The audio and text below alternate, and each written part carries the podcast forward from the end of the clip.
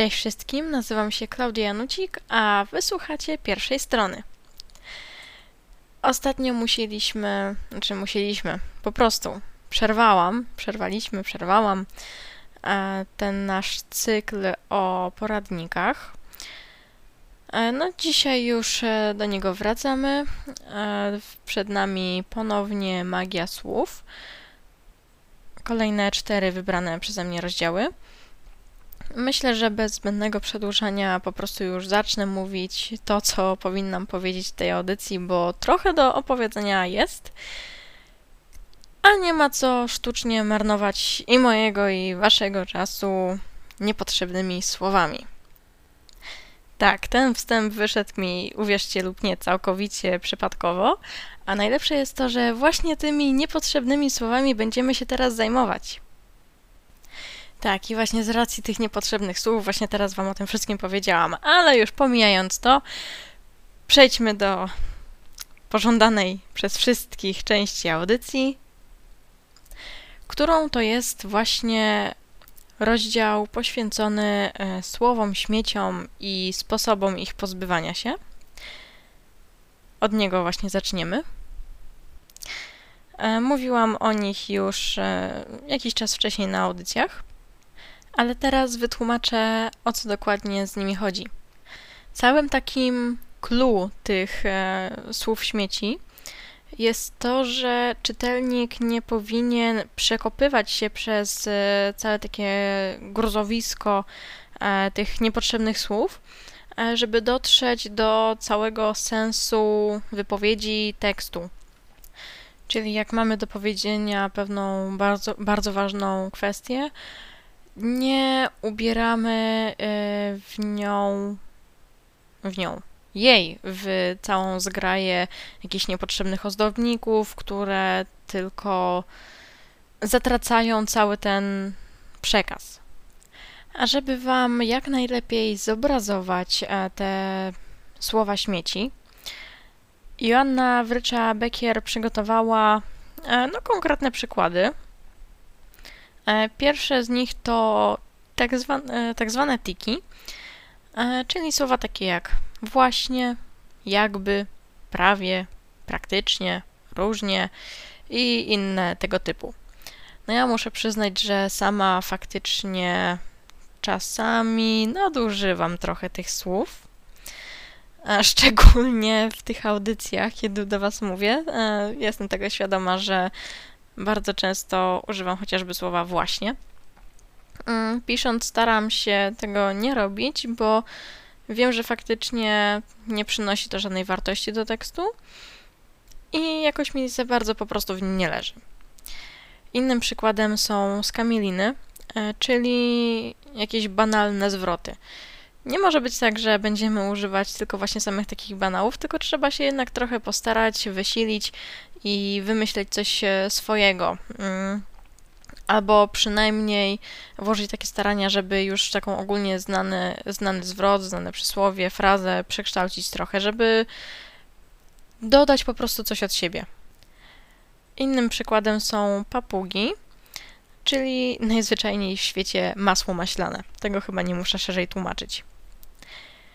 Koturny, czyli nieodpowiednie połączenie e, słów, które utrudnia czytanie e, albo no po prostu nie idzie ono gładko. E, czyli tak, żeby jeszcze wam konkretnie zobrazować to, e, jak mamy słowo dysponować, no to nie piszemy, że dysponować wiedzą, tylko mieć wiedzę. Skracamy to jak najbardziej, jak najprościej. Nie staramy się, żebyśmy na siłę wybrzmieli nie wiadomo jak elokwentnie. A innym przykładem są urzędasy, czyli słowa, które nie potrafią wybrzmieć prosto, czyli po prostu nie używamy żadnych imiesłowów. Zamiast napisać z przedłożonych nam dokumentów wynika, to piszemy po prostu z państwa dokumentów wynika. I takie to przykłady. Są też snoby. Snobów też bardzo nie lubimy. Chodzi tu o słowa, które też starają się wybrzmieć jakoś elokwentnie, mądrze, tak żebyśmy uchodzili za takich, co to faktycznie czytają, się posługują nie wiadomo jakim językiem. Zadzieramy nosa. Takich ludzi się nie lubi, takich też słów się nie lubi. I też tak dla konkretnego przykładu to zamiast pisać, że ktoś prognozuje dane wydarzenie, najprościej po prostu przewiduje. Należy też jednak przy tym pamiętać, że takie słowo oddaje czasami charakter danej postaci, więc no w tym wypadku powinniśmy je jednak zatrzymać, jeśli właśnie chcemy oddać taki konkretnie charakter. Nie lubimy też tasiemców, czyli to jest moment, kiedy zamiast krótkiego zwrotu używamy jakiegoś długiego, czyli zamiast pisać, że istnieje możliwość, piszemy po prostu można, tak też jest dobrze. Są też usypiacze, czyli początki zdań, które tak spychają tą główną informację na plan dalszy. Mamy też bardzo znienawidzone tchórze, czyli po prostu gdybanie. Nie gdybamy, bo pokazujemy wtedy, że jesteśmy niepewni siebie i że sami nie jesteśmy pewni tego, co piszemy, a tak nie może być. Nie zawieramy też słów e, takich, że tak powiem, instruktażowych, e, czyli nie prowadzimy czytelnika za rączkę, tylko dajemy mu własne pole do popisu, swoją wyobraźnią. E, sopki tak samo powinny zejść na dalszy plan, czyli słowa, które mówią o obecności autora, to znaczy moim zdaniem, e, chciałbym, chciałabym i tym podobne. I tak samo powinniśmy szerokim łukiem unikać wszelkich gmatwanin, e, czyli zwyczajnie warunków. Nie piszemy, że wszystkie osoby, osoby, wszystkie osoby oprócz tych, które mają więcej niż osiemnaście lat, no to piszemy każda osoba poniżej osiemnastego roku życia. Jak najbardziej upraszczamy wszystko. O tym, w jaki sposób powinno się tworzyć historię, jak się powinno ją opowiadać, było już mowy dosyć dużo, dlatego tak szybko przeskoczę tylko przez ten rozdział, bo no, tak naprawdę nie ma tutaj nic innego poza to, co już mówiłam a propos poprzednich poradników. Pamiętamy, że fabuła składa się z sytuacji, komplikacji i rozwiązania. Jest, są to odpowiednio wstęp, rozwinięcie i zakończenie książki. Początek, no to musimy się dowiedzieć, kto jest bohaterem, bo zawsze opowiadamy czyjąś historię, gdzie to się dzieje, co się dzieje i tutaj możemy pamiętać o tym, że początek powieści, inaczej, koniec początku to moment, kiedy bohater podejmie jakąś niezwykle trudną decyzję albo coś sprawi, że jego życie obróci się do góry nogami. Środek to bohater spotyka niebezpieczeństwo, wszelkie przeszkody, bohaterowi ciągle są rzucane jakieś kłody pod nogi, no po prostu dzieje się cała akcja, z którą bohater musi sobie jakoś poradzić. Możemy tutaj zastosować metodę, że pośpiech skłania bohatera do podejmowania decyzji sercem i to potem okazuje się, że no nie do końca był dobry wybór, bo właśnie pokierował się sercem, a powinien iść je za rozumem.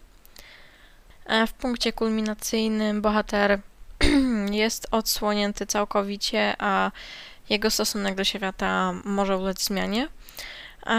Przy końcu czeka bohatera jakaś nagroda za, lub też kara za jego wybory.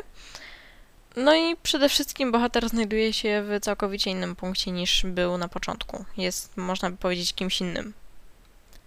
Teraz też taka bardzo ważna kwestia, na którą ja też ostatnio czytając zaczęłam bardzo zwracać uwagę i która niepoprowadzona dobrze zaczęła mnie po prostu irytować i odbierać całą przyjemność z czytania. Pokazujemy, a nie opisujemy. Pisząc, relacjon, relacjonujemy sceny, wydarzenia, nie wyjaśniamy, co czuje bohater, tylko staramy się to po prostu pokazać.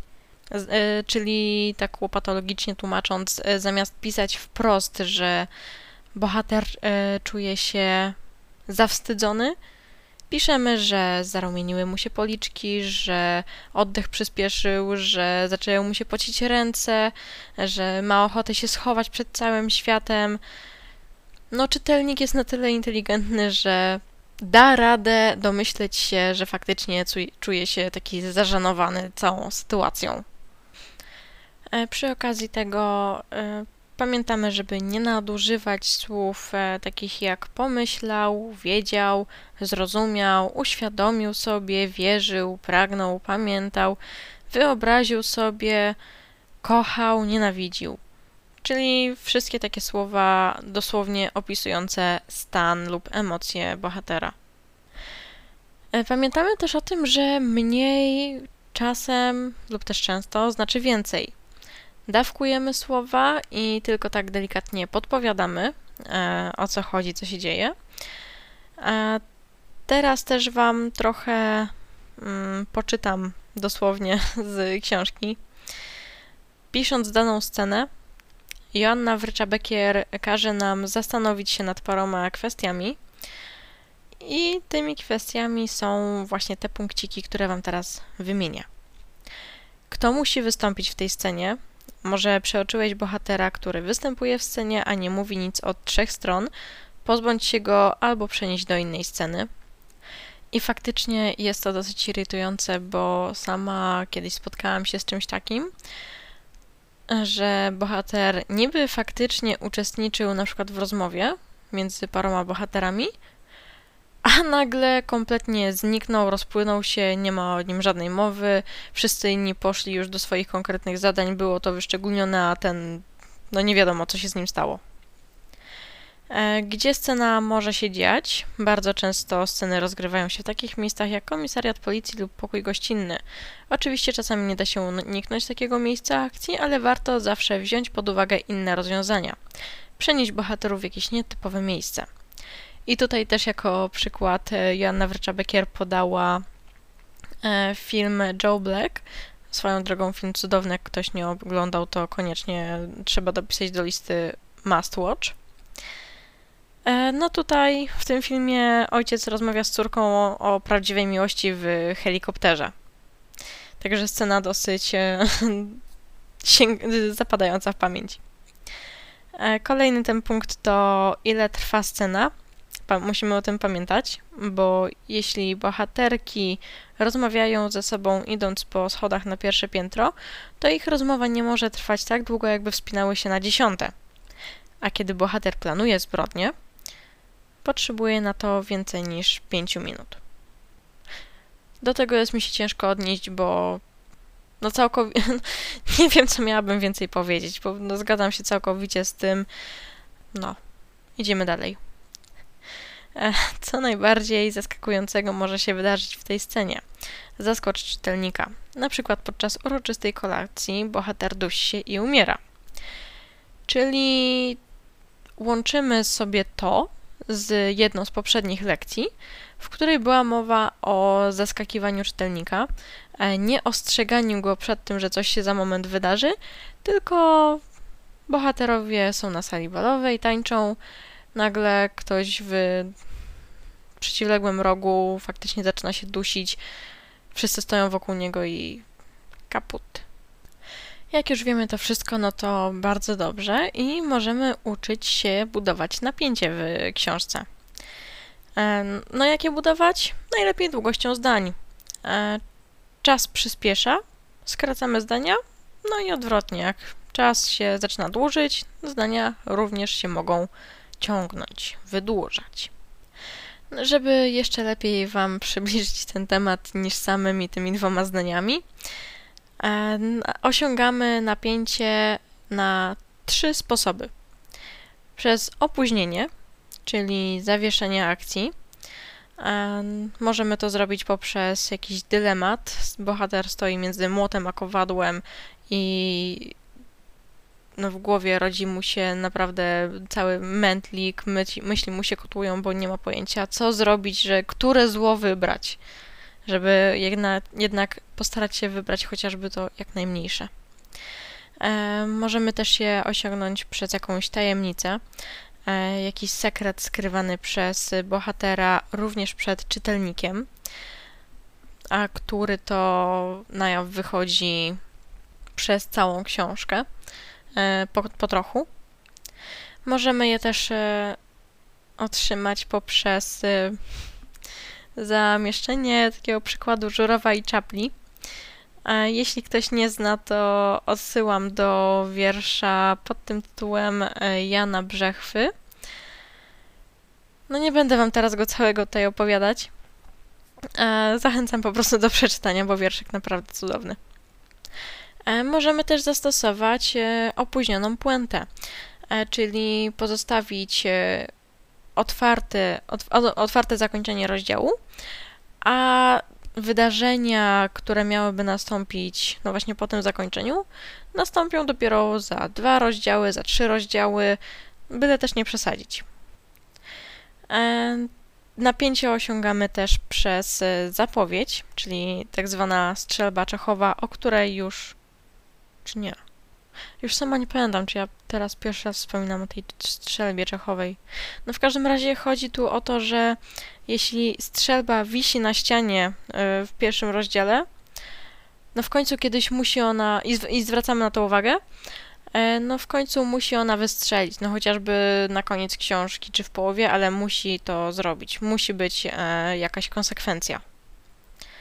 Jeśli słyszymy, jak but upada na podłogę, ktoś nim rzuca i but upada, no to wiemy, że zaraz będzie też kolejny, drugi do pary. Czyli właśnie mamy tą zapowiedź i wydarzenie.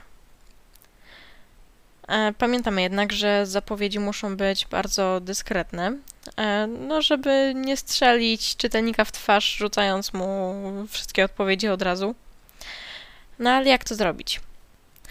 Ano zapisując scenę wstępną, taką niby nic nieznaczącą, może i taką, o której można by w trakcie książki zapomnieć, ale jednak potem na sam koniec okazuje się ona naprawdę ważna i dopiero wtedy sobie przypominamy, że a, no faktycznie coś takiego było.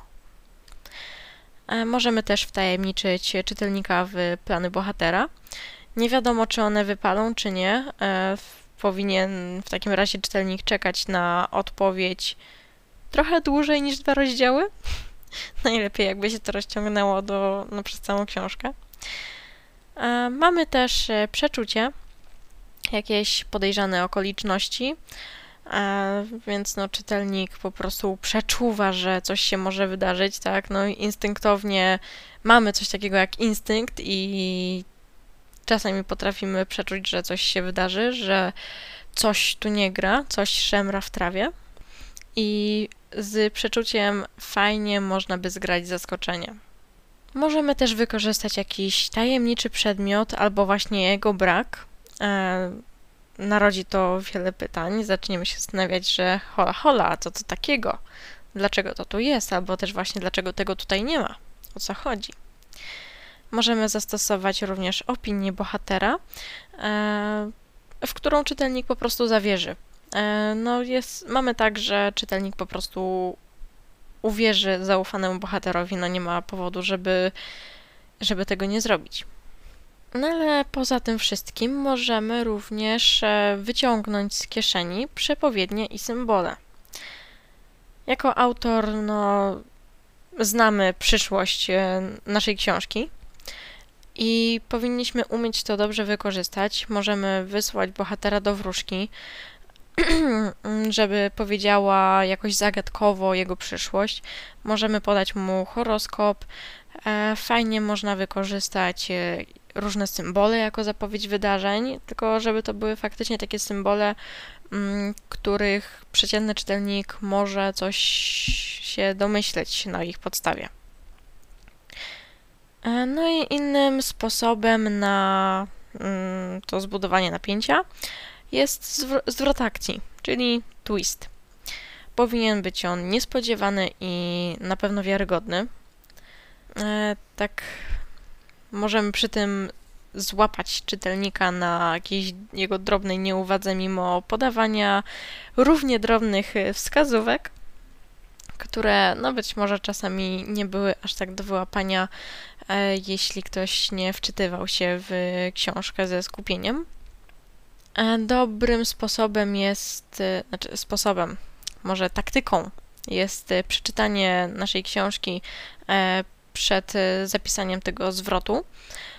No i w, wtedy możemy się zastanowić, jakie zakończenie będzie najbardziej zaskakujące, najbardziej takie chwytające za serce, jakie po prostu będzie najlepiej pasować do naszej wizji, do całej tej książki. Możemy ujawnić kłamcę. E, może się okazać, że ktoś, kto na początku książki jest e, no, złotą duszą, oddałby serce dla potrzebującego, a tak naprawdę może się okazać, że to on za, za wszystkim stał. Możemy równie dobrze wyjawić jakiś sekret, który zmienia cały sens wszystkich poprzednich zdarzeń i w zupełnie innym świetle stawia um, teoretycznie negatywnego bohatera, ale możemy też równie dobrze zabić głównego, um, głównego albo ważnego bohatera. I tak wam tylko podpowiem, że to wcale nie musi się stać na sam koniec książki.